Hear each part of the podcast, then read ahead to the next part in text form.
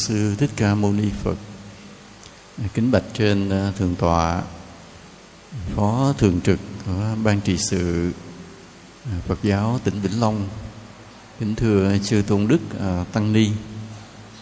Vì um, cảm trước cái tấm lòng của thượng tọa Phó thường trực ban trị sự cho nên uh, chúng tôi về đây cái tinh thần anh em hợp tác với nhau để tổ chức cái khóa thiền ổn định lâu dài. Thượng tọa có nói với chúng tôi rằng là từ bé khi xuất gia thì thượng tọa chỉ có tu tịnh độ. Nhưng à, mỗi ngày khi một lớn lên thì thượng tọa hiểu ra rằng người tu phải có thiền định cho nên ờ, thường tọa tâm huyết mở một cái mối thiền ở đây để làm cái diền mối cho cái thiền của cái miền tây.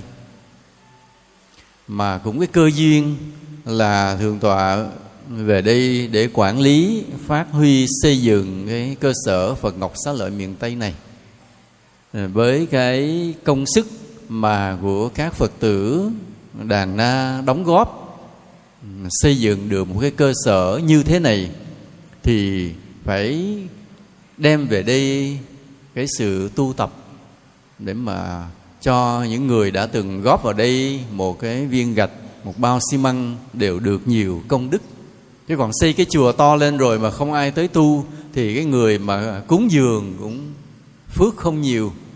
Còn xây chùa rồi mọi người về đây tu tập thì cái cái cái sự cúng dường mới là có phước. Đó là cái chuyện nhỏ. Còn cái chuyện lớn là cái quan trọng là làm sao phát huy được sự tu tập cho tứ chúng là cả tăng ni và phật tử. Đức phật có nói câu này, có thiền trí tuệ sinh, không thiền trí tuệ diệt. Câu này trong kinh pháp cú. Đức phật khẳng định câu này. Cho nên, nghĩa là dù cho chúng ta tu gì thì tu, mà chưa biết tu thiền thì thật sự nói một câu nghe đau lòng, chúng ta vẫn còn ở ngoài cổng, chưa vào trong nhà của phật pháp được. Vì nhận thức ra điều đó, nên thượng tọa mới quyết là phải tổ chức cái khóa thiền hàng tháng cho phật tử về tu tập. Cái tấm lòng của thượng tọa, cái trí tuệ của thượng tọa đáng cho tất cả chúng ta phải kính ngưỡng.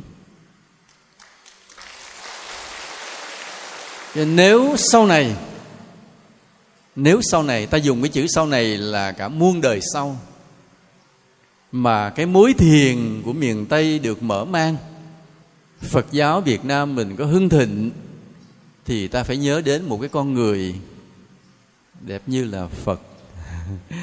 Chống gậy, đi vất vả, nhưng cái tấm lòng đó soi cho muôn đời sau.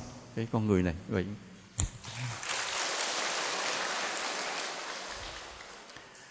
Ý của thượng tọa là muốn cho tăng ni sinh của trường trung cấp phải về đây học thiền hết nhưng vì một lý do gì đó, chúng ta không biết. Mấy vị đó đến buổi sáng chút rồi đi về.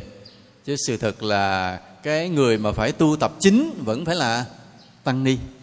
Phật tử ta chỉ phụ mà thôi. Nhưng mà buổi chiều thì lại có cái quý sư cô đi về để dự cái khóa học này. Thành thử cũng hơi ăn gian. Lúc ngồi thiền thì không thấy mặt, lúc nghe giảng mới thấy mặt vì ngồi thiền vất vả lắm nha ngồi thiền rất là cực sáng giờ thấy cực chưa ạ à? khổ chưa ạ à?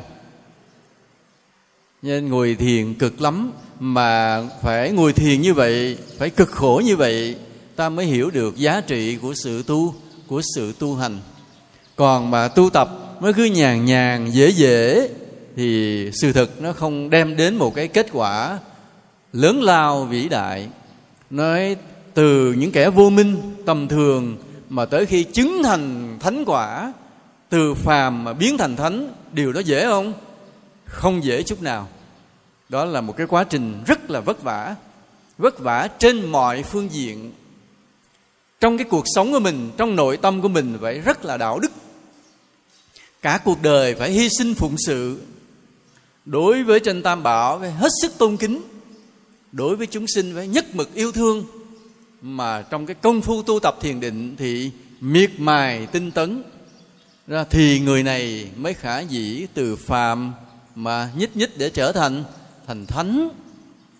Nên ta thấy, ta gặp một bậc thánh phi thường, lòng ta kính ngưỡng vô biên, thì phải hiểu rằng cái công đức của những vị đó là không có bàn tính được còn nếu chúng ta tu nhàn nhàn dễ dễ à, trong cái cuộc đời rảnh thì tới công quả không thì thôi có tiền thì cúng dường không thì thôi công phu lễ phật rảnh thì lễ không rảnh thì thôi ngồi thiền cái nào dễ thì ngồi khó thì trốn vân vân. Thì muôn kiếp không bao giờ chúng ta chứng được thánh quả. Chúng ta nhớ cái câu đó. Để từ phàm trở thành thánh là không bao giờ là dễ dàng mà nhất là tăng đi những người mà đã xuất gia, từ bỏ thế gian rồi, từ bỏ những niềm vui của thế gian hết rồi, thì lại càng phải chọn con đường khó mà đi. Mà thiền là cực kỳ khó. Thiền là cực kỳ khó là sao? Bởi vì ta phải đối diện với một cái kẻ thù. Mà kẻ thù đó là ai? Là kẻ thù lớn nhất là của, là ai? Chính mình. Mà chính mình là cái gì là chính mình? Là trước hết là vọng tưởng của mình. Giờ mình nói là đừng suy nghĩ nữa, nó có ngừng không? Không. Rồi sáng giờ mình ngồi thiền như vậy, nó có chịu ngừng chưa? Chưa. Rồi mình lễ phật sám hối quá chừng, nó có ngừng suy nghĩ chưa? Không. Đầu tiên như vậy. Nên hồi sáng nay cũng vậy. Chúng tôi cũng hướng dẫn cái khóa thiền ở sài gòn rồi mới chạy về đây rồi phải trở về lại với khóa thiền ở sài gòn đó. Rồi có một người hỏi là con tu thiền mấy tháng nay mà sao tâm vẫn còn loạn động? Nói đừng đụng tới nó đừng đụng tới vọng tưởng. Vì sao vậy? Vì vọng tưởng là con voi mà mình chỉ là con chuột nó đạp cái chết liền. Như nói vậy làm sao? Vậy tu làm sao? À, mình là con chuột thì mình lén mình chui lỗ tai nó thôi. Tức là ta có phương pháp kiên nhẫn lâu dài. Đúng mức, rồi tới một ngày nào đó ta bắt đầu làm chủ được tâm mình. Lúc đó ta mới thấy rằng là mỗi giờ ngồi thiền thực sự là một giờ hạnh phúc, vì ta làm chủ được tâm mình. Bắt nó phải ngưng suy nghĩ là nó phải ngưng. Phải tới cái ngày đó, nhưng mà ngày đó không phải là dễ. Để cho có cái ngày mà ta làm chủ được tâm mình, muốn ngưng suy nghĩ nó phải ngưng thì đó là một sự kết hợp trên mọi phương diện. Lễ phật sám hối phải đầy đủ nè tức là tụng kinh lễ bái phải đầy đủ nè làm những điều công đức trong cuộc đời đầy đủ nè, làm những điều công đức là trên mọi phương diện nha. Phụng sự tam bảo, phụng sự xã hội, chứ không phải là là là chỉ tam bảo không cũng được nữa. Cả mọi điều trong cuộc đời này, cái đạo đức nội tâm mình phải thuần dưỡng, tốt đẹp. Rồi cái công phu tu tập thiền định phải đúng phương pháp. Đúng phương pháp. Thì kết hợp nhiều mặt như vậy, cho đến lâu ngày lâu ngày, từ từ những phương diện đó nó thống nhất lại thành một điều. Bắt đầu lúc đó ta mới làm chủ được tâm mình. Lúc đó hít một hơi vào, tâm vắng bặt liền. Thở ra từ từ, tâm vắng bặt liền. Nghĩa là cái tâm ta rõ ràng đi theo hơi thở của ta. Còn hôm nay từ sáng giờ mình có ngồi có thở không ạ? à? Có không? Có thở, phải không? Rồi tập khí công có thở không? Cũng có, nhưng mà thở thì thở, mà đầu nó nghĩ thì nó vẫn vẫn nghĩ nhưng đến một ngày nào đó là cái hơi thở của ta điều khiển được tâm của ta đến cái ngày đó. Nên vì vậy là việc mà ngồi thiền với cái tập khí công là liên quan nhau chặt chẽ. Ai ngồi thiền đều phải tập khí công cái khí công á, vừa là bảo vệ sức khỏe cho ta. Vì sao? Vì ngồi có cực không? Ngồi lâu có mệt không ạ? À? ngồi nửa tiếng là bắt đầu mệt rồi ngồi một tiếng, ngồi hai tiếng mệt không? Mệt. Do đó ta phải có nội lực. Thì chính cái khí công này, hồi nãy quý thầy hướng dẫn cái âm dương khí công đó, làm cho ta có nội lực. Hết các bệnh tật, ăn ngon, ngủ ngon, tinh thần tỉnh sáng mà ta ngồi được lâu. Nên cái tập mà âm dương khí công hồi nãy mà quý thầy hướng dẫn á, quý phật tử phải về mà siêng tập. Thứ nhất, những cái bệnh lặt vặt lặt vặt của tuổi già bắt đầu biến mất. Ví dụ như con bị đau lưng, tập một ngày một phải hết đau lưng liền. Vì nói trời, con chữa ba năm nay chưa hết, kệ ba năm, tập một ngày một là phải hết đau lưng liền, thì mới ngồi thiền được. Nói con này mất ngủ tập một, ngày một là bắt đầu phải ngủ ngon liền. Cái khí công nó như vậy, nó hiệu quả đến như vậy. Nói con bị ờ, nóng gan, tập ba ngày bắt đầu phải hết nóng gan liền. Cái khí công là như vậy, nó hỗ trợ sức khỏe đến cái mức độ đó. Thì ta mới có sức khỏe mà mà ngồi thiền, mà tu tập được, ngồi lâu không mệt.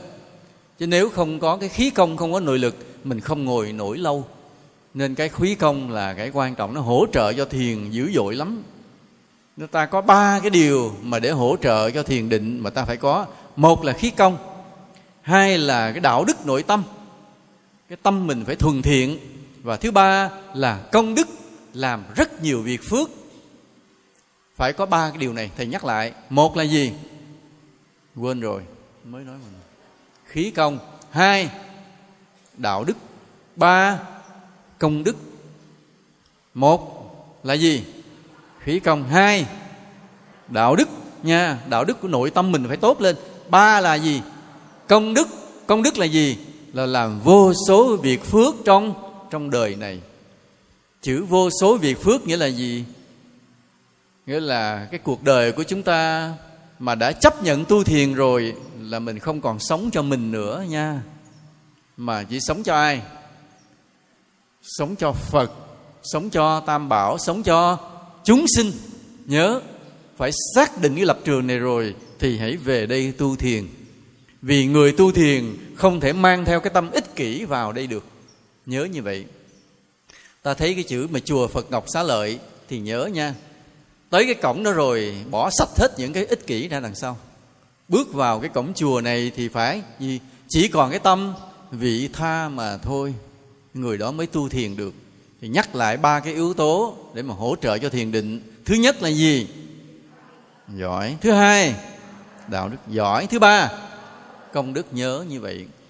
Ba cái đó nó quyện lại làm một, mà nhất là đạo đức với công đức cái tâm vị tha tột độ là đạo đức nha. Từ cái tâm vị tha tột độ đó, tất cả mọi hành động của ta, mọi cuộc sống của ta chỉ là gì? Phụng sự cống hiến mà thôi. Không còn sống cho cho mình nữa. Đó, nhớ như vậy. Do đâu mà ta giàu? Do đâu ta giàu? Do đời trước ta có bố thí cúng dường phải không ạ? À? cho nên đời này mình giàu. Đời này mình giàu cái mình nhớ cái duyên xưa mình tìm tới chùa mình làm gì? Mình cũng cúng dường tiếp. Đúng không à đó. Rồi có ai cúng cái xây chùa đấy chưa? Có chưa? Đó có đúng rồi khi mình cúng được tiền, mình xây chùa, rồi mình sao? Mình có lên mặt không? Tới đây mình gặp thầy, mình nói, thầy nha, con cúng thầy 50 triệu thầy phải phải trọng vọng con. Có không? Nhớ, chớ như vậy nha, chớ như vậy. Bởi vì sao? Vì khi mà mình cúng dường nhiều, mà mình đòi hỏi một cái sự trọng vọng, ba phước nó hết đi nha. Mà cái đạo đức mình rất là kém, công đức nó không có tụ được mà đạo đức thì mất. Nên cái người mà càng giàu càng đến chùa phải làm sao? Càng phải phụng sự càng phải phục vụ cho cho mọi người. Ở nhà mình có thể là mình làm chủ nhưng mà tới chùa thì phải làm gì? Làm ô ô ô xin. Nhớ như vậy nha. À, ví dụ mình biết cái người đó ở hàng xóm mình ông là người nghèo. Là ông gặp mình ông phải khúm núm nhưng mà hãy bước vô chùa rồi thì cái người nghèo đó ờ, là ông chủ mình mình trở thành đầy tớ. Mình đi bưng nước cho ông uống, bưng cơm cho ông ăn, đi lụm rác trong sân chùa. Nhớ như vậy, nhớ như vậy nha. Tức là ta sống cái cuộc đời này hoàn toàn phụng sự. Không còn có cái tâm tự cao nữa. Đó mới gọi là công đức tột cùng mới hỗ trợ được cho cái người tu tu thiền nha. Chứ còn ta tu thiền mà mang theo cái tâm vị kỷ thì tu không được. Nhớ thầy nhắc lại, nhớ dùm thầy ba điều hỗ trợ thiền. Thứ nhất là gì? Quên rồi. Khí công. Hai là đạo đức. Ba là công đức. Nhớ ba cái đó phải trau dồi cho kỹ. Nhất là cái khí công hồi nãy quý thầy hướng dẫn, mỗi ngày phải tập mấy lần? Ở nhà mình. Ít nhất hai lần. Ít nhất trước khi ngủ và sau khi ngủ còn buổi trưa ăn cơm xong, ngồi nghỉ chút xíu, nằm nghỉ chút xíu, nên tập một lần nữa thì người này rất là tốt. Mà nếu cái người nào mà siêng tập lâu ngày là có thể có nội lực mà đánh võ được. Nha, cái khí công âm dương rất là hay. Cái khí công âm dương nó hay, hôm nào thời gian rảnh thì đào sâu thêm, nhưng thôi vậy nhớ điều đó. Còn về cái phương pháp tu thiền, thì ta nhớ một điều thế này, trên thế giới này rất nhiều trường phái rất nhiều phương pháp tu thiền. Rất nhiều trường phái. Trung hoa có rất nhiều trường phái. Các sư nam tông nguyên thủy cũng rất nhiều cách. Nhưng mà ở đây chúng ta dạy cách gì? Có bảo đảm không? Đó, đó lát nữa mình trả lời. Bây giờ thầy nói câu này. Thế giới họ mến đạo phật. Những người trí thức trên thế giới mến đạo phật. Khi ta đi qua một cái cổng hải quan ví dụ như của mỹ thì họ xem cái passport của mình họ coi tôn giáo gì. Mà nếu nhìn thấy tôn giáo mà ghi đạo phật họ ok liền. Tại nói cái người đạo phật hiền lành không sát sinh không bạo loạn người có tu thiền tâm thanh tịnh ok liền. Mà ghi một số tôn giáo mà nhạy cảm họ dè dặt, có khi họ đuổi về liền. Ngay đáp phi trường rồi, bắt lên máy bay đi ngược về lại. Có những trường hợp như vậy. Nên thế giới, họ yêu mến đạo phật. Mà họ yêu mến đạo phật là yêu cái gì? Xin nhớ, thiền. Chỉ thiền mà thôi. Nhiều nơi trên thế giới bắt đầu người ta phát triển cái thiền trong đất nước người ta. Ấn độ, tây ban nha, đức, nhật bản, hàn quốc, mỹ, vân vân. Có những trường học họ bắt học sinh sinh viên phải tập thiền. Có những ông giáo sư dạy ở đại học mỹ, vào lớp bắt sinh viên phải tập thiền. Vì họ thấy rằng cái thiền của đạo phật là một cái phương pháp đem lại những ích lợi rất lớn lao cho thân và tâm. Nên ngày hôm nay, thế giới họ yêu quý đạo phật bởi vô số lời dạy của đức phật đã đành nhưng trong đó, họ yêu quý nhất là cái phương pháp ngồi ngồi thiền. Nên khi ta là đệ tử phật, thì ta phải ngồi thiền, vì đó là cái giá trị chính của đạo phật. Còn mình là đệ tử phật mà chưa biết ngồi thiền là một điều cực kỳ uổng phí trong cuộc đời tu hành của mình, nhất là tăng ni. Nên hiểu điều này mà thượng tọa, phó thường trực của ta quyết tâm mở lại cái giềng mối thiền cho vĩnh long này, mà cũng là cho cái miền tây này. Cái tấm lòng này thì đó là muôn đời ta phải ca ngợi.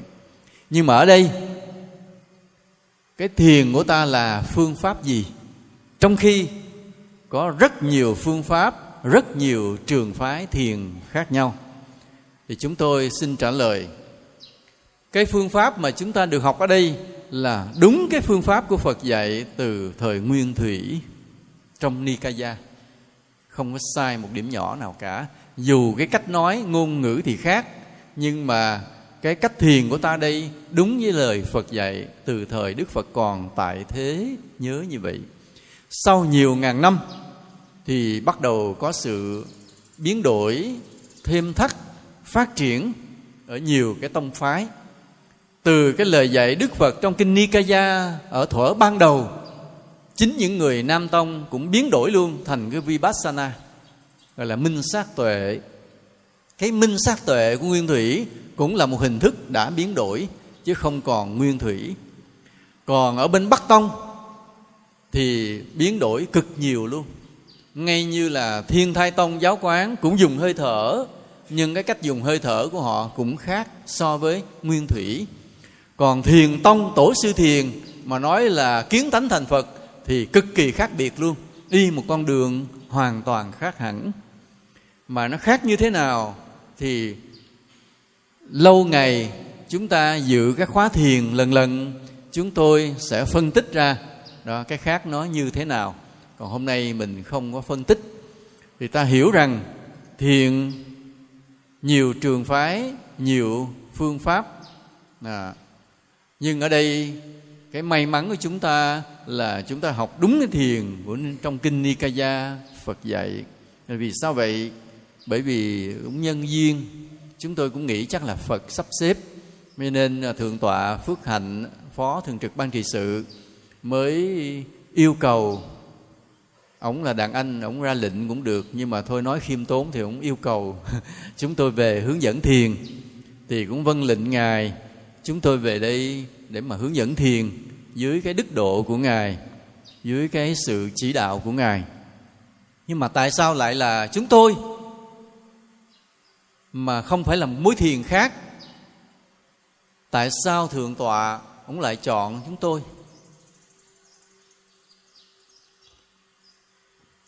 Xin thưa, thượng tọa ông cũng không chủ ý đâu, đúng không ạ? À? ngài cũng nhẹ nhàng tùy duyên do ông này ông sắp cái ngày trên này ông sắp. Phật sắp cả. Và chúng ta thuận theo duyên mà thực hành. Cho nên ngài ông chọn chúng tôi, sự thật cũng có cái bí mật của của trên tam bảo dẫn dắt.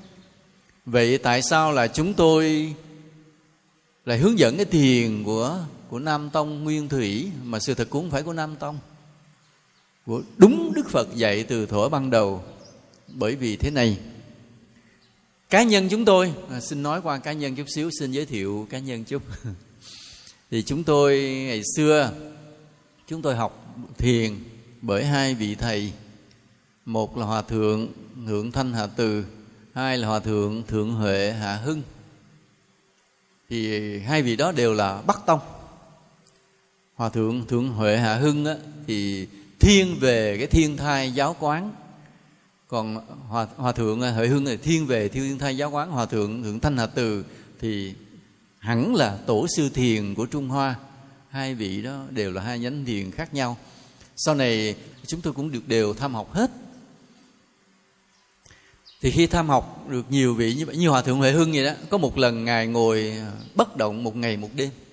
Có một lần như vậy hòa thượng cái sở chứng hòa thượng vậy nên hòa thượng đức độ lắm thì trải qua nhiều những vị học như vậy thì chúng tôi mới đọc thẳng vào cái kinh điển Nikaya, cộng với cái kinh nghiệm của mình tu tập, cộng với những lời dạy của các vị thầy, thì chúng tôi mới phát hiện ra một điều. Không ai dạy chuẩn bằng phật. Một câu một như vậy. Ai dạy cũng thua phật hết. Chỉ có điều là chúng ta không hiểu. Cho nên chúng ta coi thường. Ví dụ như phật nói những câu rất đơn giản thế này. Hơi thở vào, ta biết hơi thở vào. Hơi thở ra, ta biết hơi thở ra. Nghe có gì cao siêu không ạ? Nghe có gì cao siêu. Nhưng ta coi thường. Trong khi những vị khác họ nói là một niệm trùm pháp giới. Mình nghe cao không? Nghe khủng khiếp. Nhưng những cái câu đạo lý cao siêu có làm người ta bị bị ngợp. Ta mới tưởng à đây chỗ này mới cao siêu. Còn cái câu mà phật nói, hơi thở vào, ta biết hơi thở vào. Hơi thở ra, ta biết hơi thở ra, mình thấy thường. Hoặc phật nói, hơi thở vào dài, ta biết hơi thở vào dài. Hơi thở ra dài, ta biết hơi thở ra dài. Hơi thở vào ngắn, ta biết hơi thở vào ngắn hơi thở ra ngắn. Ta biết hơi thở ra ngắn. Nghe có có cao không? Không có gì cao siêu hết trơn. Chính vì cái câu nói của phật đơn giản như vậy, bình dị như vậy, cho nên ta quên phật luôn mấy ngàn năm. Ta chạy theo những cái câu nói cao siêu, bóng bẩy, nhưng không ngờ rằng chính cái câu nói bình dị, đơn giản của phật mới là chìa khóa để đi vào tâm linh giác ngộ mà chúng tôi phải mất bao nhiêu chục năm tu hành trong cuộc đời mình mới hiểu cái câu đơn sơ bình dị của Phật mới là chìa khóa của tâm linh. Còn những cái câu nói bóng bẩy cao siêu coi vậy chứ rất dễ làm cho mình đi lầm đường. Thì chúng tôi yêu quý những vị sư Nam Tông lắm, Bởi vì nghĩ các vị đó là đi đúng lời Phật dạy từ Nguyên Thủy nhưng mãi sau này gặp mấy vị trao đổi, Mới phát hiện là quý quý vị cũng biến đổi rồi. Nên từ biến đổi qua như Vipassana Cũng là, đã là một sự biến đổi rồi, chứ không còn nguyên bản từ thời đức phật dạy nữa. Nên trong bài kinh mà quán niệm hơi thở à, là quán thân hay tứ niệm xứ, đức phật đều dạy về cái hơi thở. Mà những cái lời dạy của ngài về hơi thở bình dị, đơn giản. Bình dị, đơn giản. Nhưng mà đó là chìa khóa để đắc đạo trên cái nền tảng vô số đạo lý khác phật đã dạy trước đó. Từ cái tứ diệu đế từ à, bát chánh đạo ngũ căn ngũ lực vân vân 37 phẩm trợ đạo. Từ những cái, cái vô số những công đức khác từ sự nhận thức khác đặt trên cái nền tảng đó bắt đầu Phật phát triển cái hơi thở. Mà cái lời Phật nói về hơi thở cực kỳ bình dị đơn giản. Mà ta thực hành đúng rồi mới thấy rằng không một tông phái nào, không một bậc tông sư nào hay bằng Phật. Trên cái lập cước, trên cái niềm tin đó, trên cái niềm tin rằng không thể có một bậc tông sư nào hay bằng bậc đạo sư thích ca như lai của chúng ta, mà chúng tôi dừng lại, hướng dẫn lại đúng cái phương pháp tu thiền đó. Chúng tôi dừng lại đúng như vậy. Nên có thể nói rằng cái các cái khóa thiền mà chúng ta sẽ tổ chức ở tại chùa Phật Ngọc Xá Lợi này hàng tháng. Lâu dài là được đặt trên cái phương pháp của Phật dạy từ thuở ban đầu ở ngàn xưa. Nhớ như vậy. Nếu quý Phật tử về đây dự cái khóa thiền mà người ta có hỏi là học thiền gì, của ai, thì mình trả lời là của ai? Của ông thầy Phước. Phước Hạnh, phải không? Mình trả lời sao? Không? Học thiền của Phật, nhớ như vậy. Thì họ sẽ nói thiền nào không phải của phật? Nói không coi vậy chứ không phải thiền nào cũng của phật đâu. Thấy vậy chứ không phải, tại vì họ đã đi qua những tông phái rồi. Tất cả những những cái phương pháp thiền kia đều được đi qua các tông phái. Còn nơi chùa phật ngọc xá lợi miền tây là cái con đường thiền đúng lại từ thời đức phật dạy. Ví dụ trong đức phật dạy có câu này cảm giác toàn thân tôi thở vào cảm giác toàn thân tôi thở ra. Sáng giờ quý dạy, quý thầy có dạy quý phật tử là biết toàn thân không? Có không? Có không? Có. Thì đó đúng là cái câu mà đức phật dạy chưa? Quý thầy đã hướng dẫn quý phật tử là khi ngồi là phải biết rõ toàn, biết rõ toàn thân. Thì khi mà cái ngôn ngữ ngày hôm nay thì ta nói rằng, khi ngồi thiền ta biết rõ toàn thân. Thì cái câu đó là ngôn ngữ ngày hôm nay. Còn ngôn ngữ ngày xưa đức phật nói thế này, cảm giác toàn thân tôi thở vào, cảm giác toàn thân tôi thở ra. Như vậy hôm nay quý thầy dạy là biết toàn thân khi ngồi thiền. Với câu phật dạy có khác nhau không? Không đúng không ạ? Đó nên cái thiền mà chúng ta học hôm nay là hoàn toàn đúng với lời phật dạy từ trong kinh nikaya hoặc, hồi sáng giờ quý thầy có dạy câu này, là quý phật tử biết hơi thở ra, biết hơi thở vào mà không điều khiển, đúng không à? Quý thầy có nói câu đó không? Có không? Có không? Có nhiều người không biết hoặc là quên hoặc là mới tới trốn thiền đâu, mới không biết câu đó. Đó, biết hơi thở vào, biết hơi thở ra mà không cố ý điều khiển hơi thở. Nhớ mà. Quý thầy có dạy cái đó không? Có mà, phải không? Thì biết hơi thở vào, biết hơi thở ra rõ ràng mà không cố ý điều khiển, đó là ngôn ngữ của ngày hôm nay. Còn ngôn ngữ của ngày xưa đức phật nói như sao?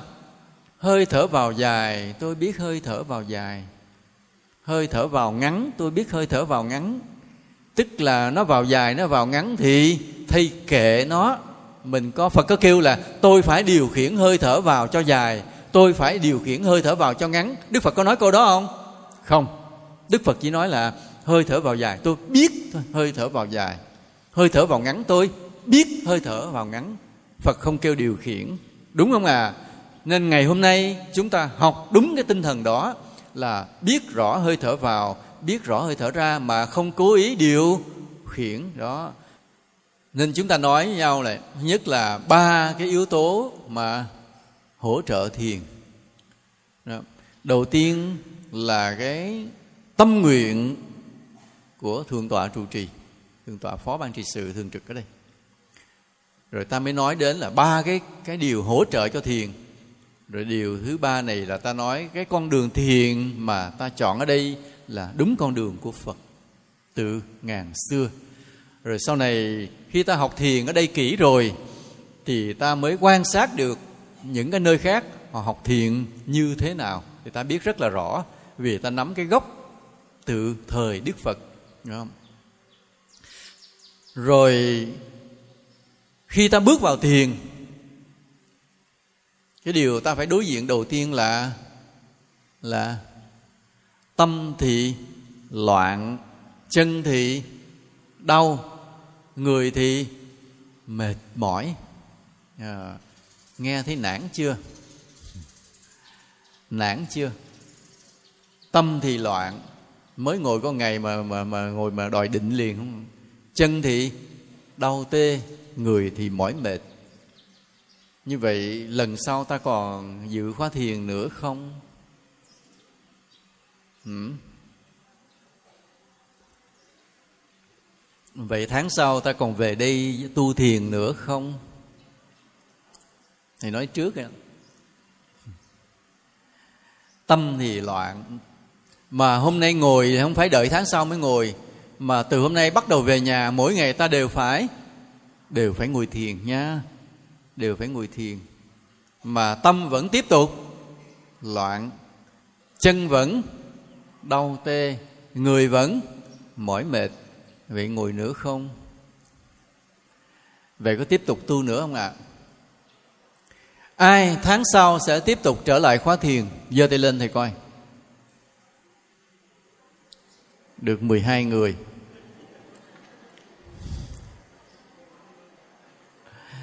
Bởi chúng ta thấy cái sợ chưa? Nha, tâm thì loạn, chân thì đau tê, người thì mỏi mệt. Vậy cái người nào, vậy loại người nào, hạng người nào mà biết rõ khi mình tiếp tục ngồi thiền thì tâm vẫn loạn, chân vẫn đau tê, thân vẫn mỏi mệt mà không từ bỏ con đường này, vẫn tiếp tục ngồi thiền đó là hạng người nào? Đó là loại người nào? Nó chỉ có hai loại thôi. Biết rằng khi mình tiếp tục ngồi thiền, tâm vẫn loạn, chân vẫn đau tê, người mỏi mệt mà vẫn tiếp tục ngồi, thì chỉ có một trong hai hạng. Một là loại người khùng. Tu không sướng ích gì hết mà tu hoài. Chỉ có khùng thôi. Hoặc, người này là con cưng của phật, gieo được thiện căn rất nhiều đời.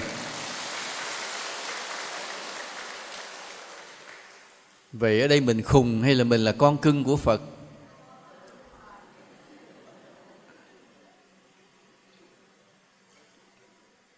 Nhớ như vậy nha thiền mới là chìa khóa để đi vào tâm linh. Mà để nắm được cái chìa khóa đó, tâm cứ phải bức rứt vì loạn, không chưa nhập định được. Chân thì phải đau tê, thân thì mỏi mệt, mà không từ bỏ nha. Mỗi ngày về nhà vẫn ngồi hai thời, sớm, khuya. Đầu hôm, cuối hôm không bao giờ bỏ.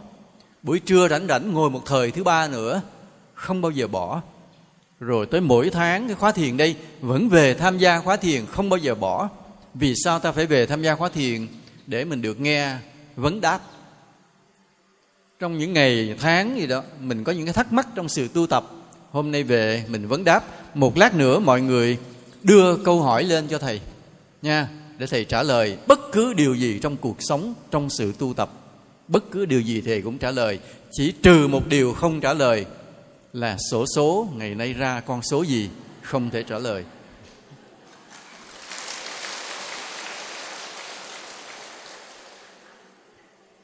Tại vì nếu biết thì cũng khỏi đi giảng, luôn lo mua số thôi. Nên nên hôm ta mỗi tháng thầy về đây để nghe vấn đáp, nghe cái thắc mắc người khác được giải đáp, mình cũng sáng tỏ ra luôn, nha. Nên thầy nói lại là ngồi thiền khi mà chưa có kết quả thì tâm tiếp tục loạn động, chân đau tê, thân mỏi mệt, thì hoặc là người đó khùng mới mà tiếp tục tu như vậy. Hai, người đó thiện căn rất sâu dày. Đời trước đã gieo cái nhân lành gì với phật, với một vị thánh nào rồi, thì đời này mình mới có cái sức mạnh của ý chí mà quyết tâm tu tập, không nản chí. Dù thân mệt chân chân đau. Những con người đó mới là là thiện căn đặc biệt. Còn đa phần ngồi một bữa trốn liền, bữa sau không thấy mặt nữa. Vì sao? Nói ngồi tâm loạn, chân đau quá. Nói ờ, không lẽ bỏ? Nói dạ bỏ thì không bỏ, nhưng mà tới giờ ngồi thiền em đi ra làm sao? Em quét rác rồi, em làm công quả giảng thì lên ngồi nghe thôi. Chứ còn mà tới giờ ngồi thì thôi để em đi công quả. Hoặc là có cái người cao siêu hơn, tới giờ người ta ngồi thiền, mình xin phép mình đi dám thiền. Con đi con sửa lưng, ai ngồi méo con sửa khỏi ngồi làm như mình thầy người ta, nhưng mà đỡ trốn được ngồi thiền. Tức là nhiều cách ta lách, ta né, ta trốn. Vì sợ thiền chỉ như con người căn cơ đặc biệt. Kiếp xưa có cái lời thề gì đó với phật? Kiếp xưa có cái lời thề gì đó với chư tổ đó. Thì đời này mới chịu cực, chịu khổ mà tiếp tục ngồi thiền. Nhớ như vậy. Mà chính vì điều đó, chính vì người ta trốn thiền, sợ thiền, mà đạo phật suy suy tàn. Vì không có những con người có trí tuệ, như đức phật đã nói, có thiền trí tuệ, sinh, không thiền trí tuệ, diệt khi mà rất nhiều cả tăng ni phật tử đều sợ thiền, trốn thiền, thì tổng số trí tuệ trong đạo phật mình bị giảm, bị diệt. Thì đạo phật có phát huy hưng thịnh nổi không? Không. Khi nào mà tăng ni tinh tấn tu tập ngồi thiền, phật tử tinh tấn tu tập ngồi thiền, thì toàn bộ cái trí tuệ trong đạo phật này được tăng lên. Thì đạo phật sẽ làm sao? Sẽ hưng sẽ hưng thịnh nhớ như vậy. Cho nên vì vậy, cứ một người chúng ta tinh tấn tu tập thiền định là ta góp vào cho đạo phật cái gì? Trí, tuệ. Có nghĩa là ta góp cho đạo phật cái gì? Sự hưng thịnh về sau cho đạo phật. Chưa làm gì, chỉ tinh tấn ngồi thiền thôi là ta đã góp phần xây dựng phật pháp được hưng hưng long muôn đời sau có phải là công đức không? Đó là công đức nha. Nhớ như vậy. Nên ta nhớ vậy, ngày hôm nay, dưới cái mái chùa thiên liêng, phật ngọc xá lợi miền tây, ông thượng tọa kính yêu của ta đã gõ một cái búa xác lập xuống đây, một cái tâm nguyện mở lại cái giường mối thiền cho phật giáo miền tây. Ta kính nể ngài bởi tâm nguyện đó ngài đã lớn tuổi, rồi cái chân yếu, thì ngài sẽ có cái cách tu của ngài trong cái thiền định. Yeah. Nhưng ta hưởng ứng cái tâm nguyện của ngài, ta hòa theo cái tâm nguyện của ngài, ta bước vào cái con đường thiền định đầy gian khó này nha. Để làm chi? Để nâng cái mức độ trí tuệ của toàn bộ đạo phật đi lên. Có nghĩa là ta góp phần xây dựng cho phật pháp hưng hưng long muôn đời sau. Đó đã là một công đức rất là là lớn. Mà thực sự đó chính là những đứa con cưng của của đức phật thích ca mâu ni. Nha, vậy.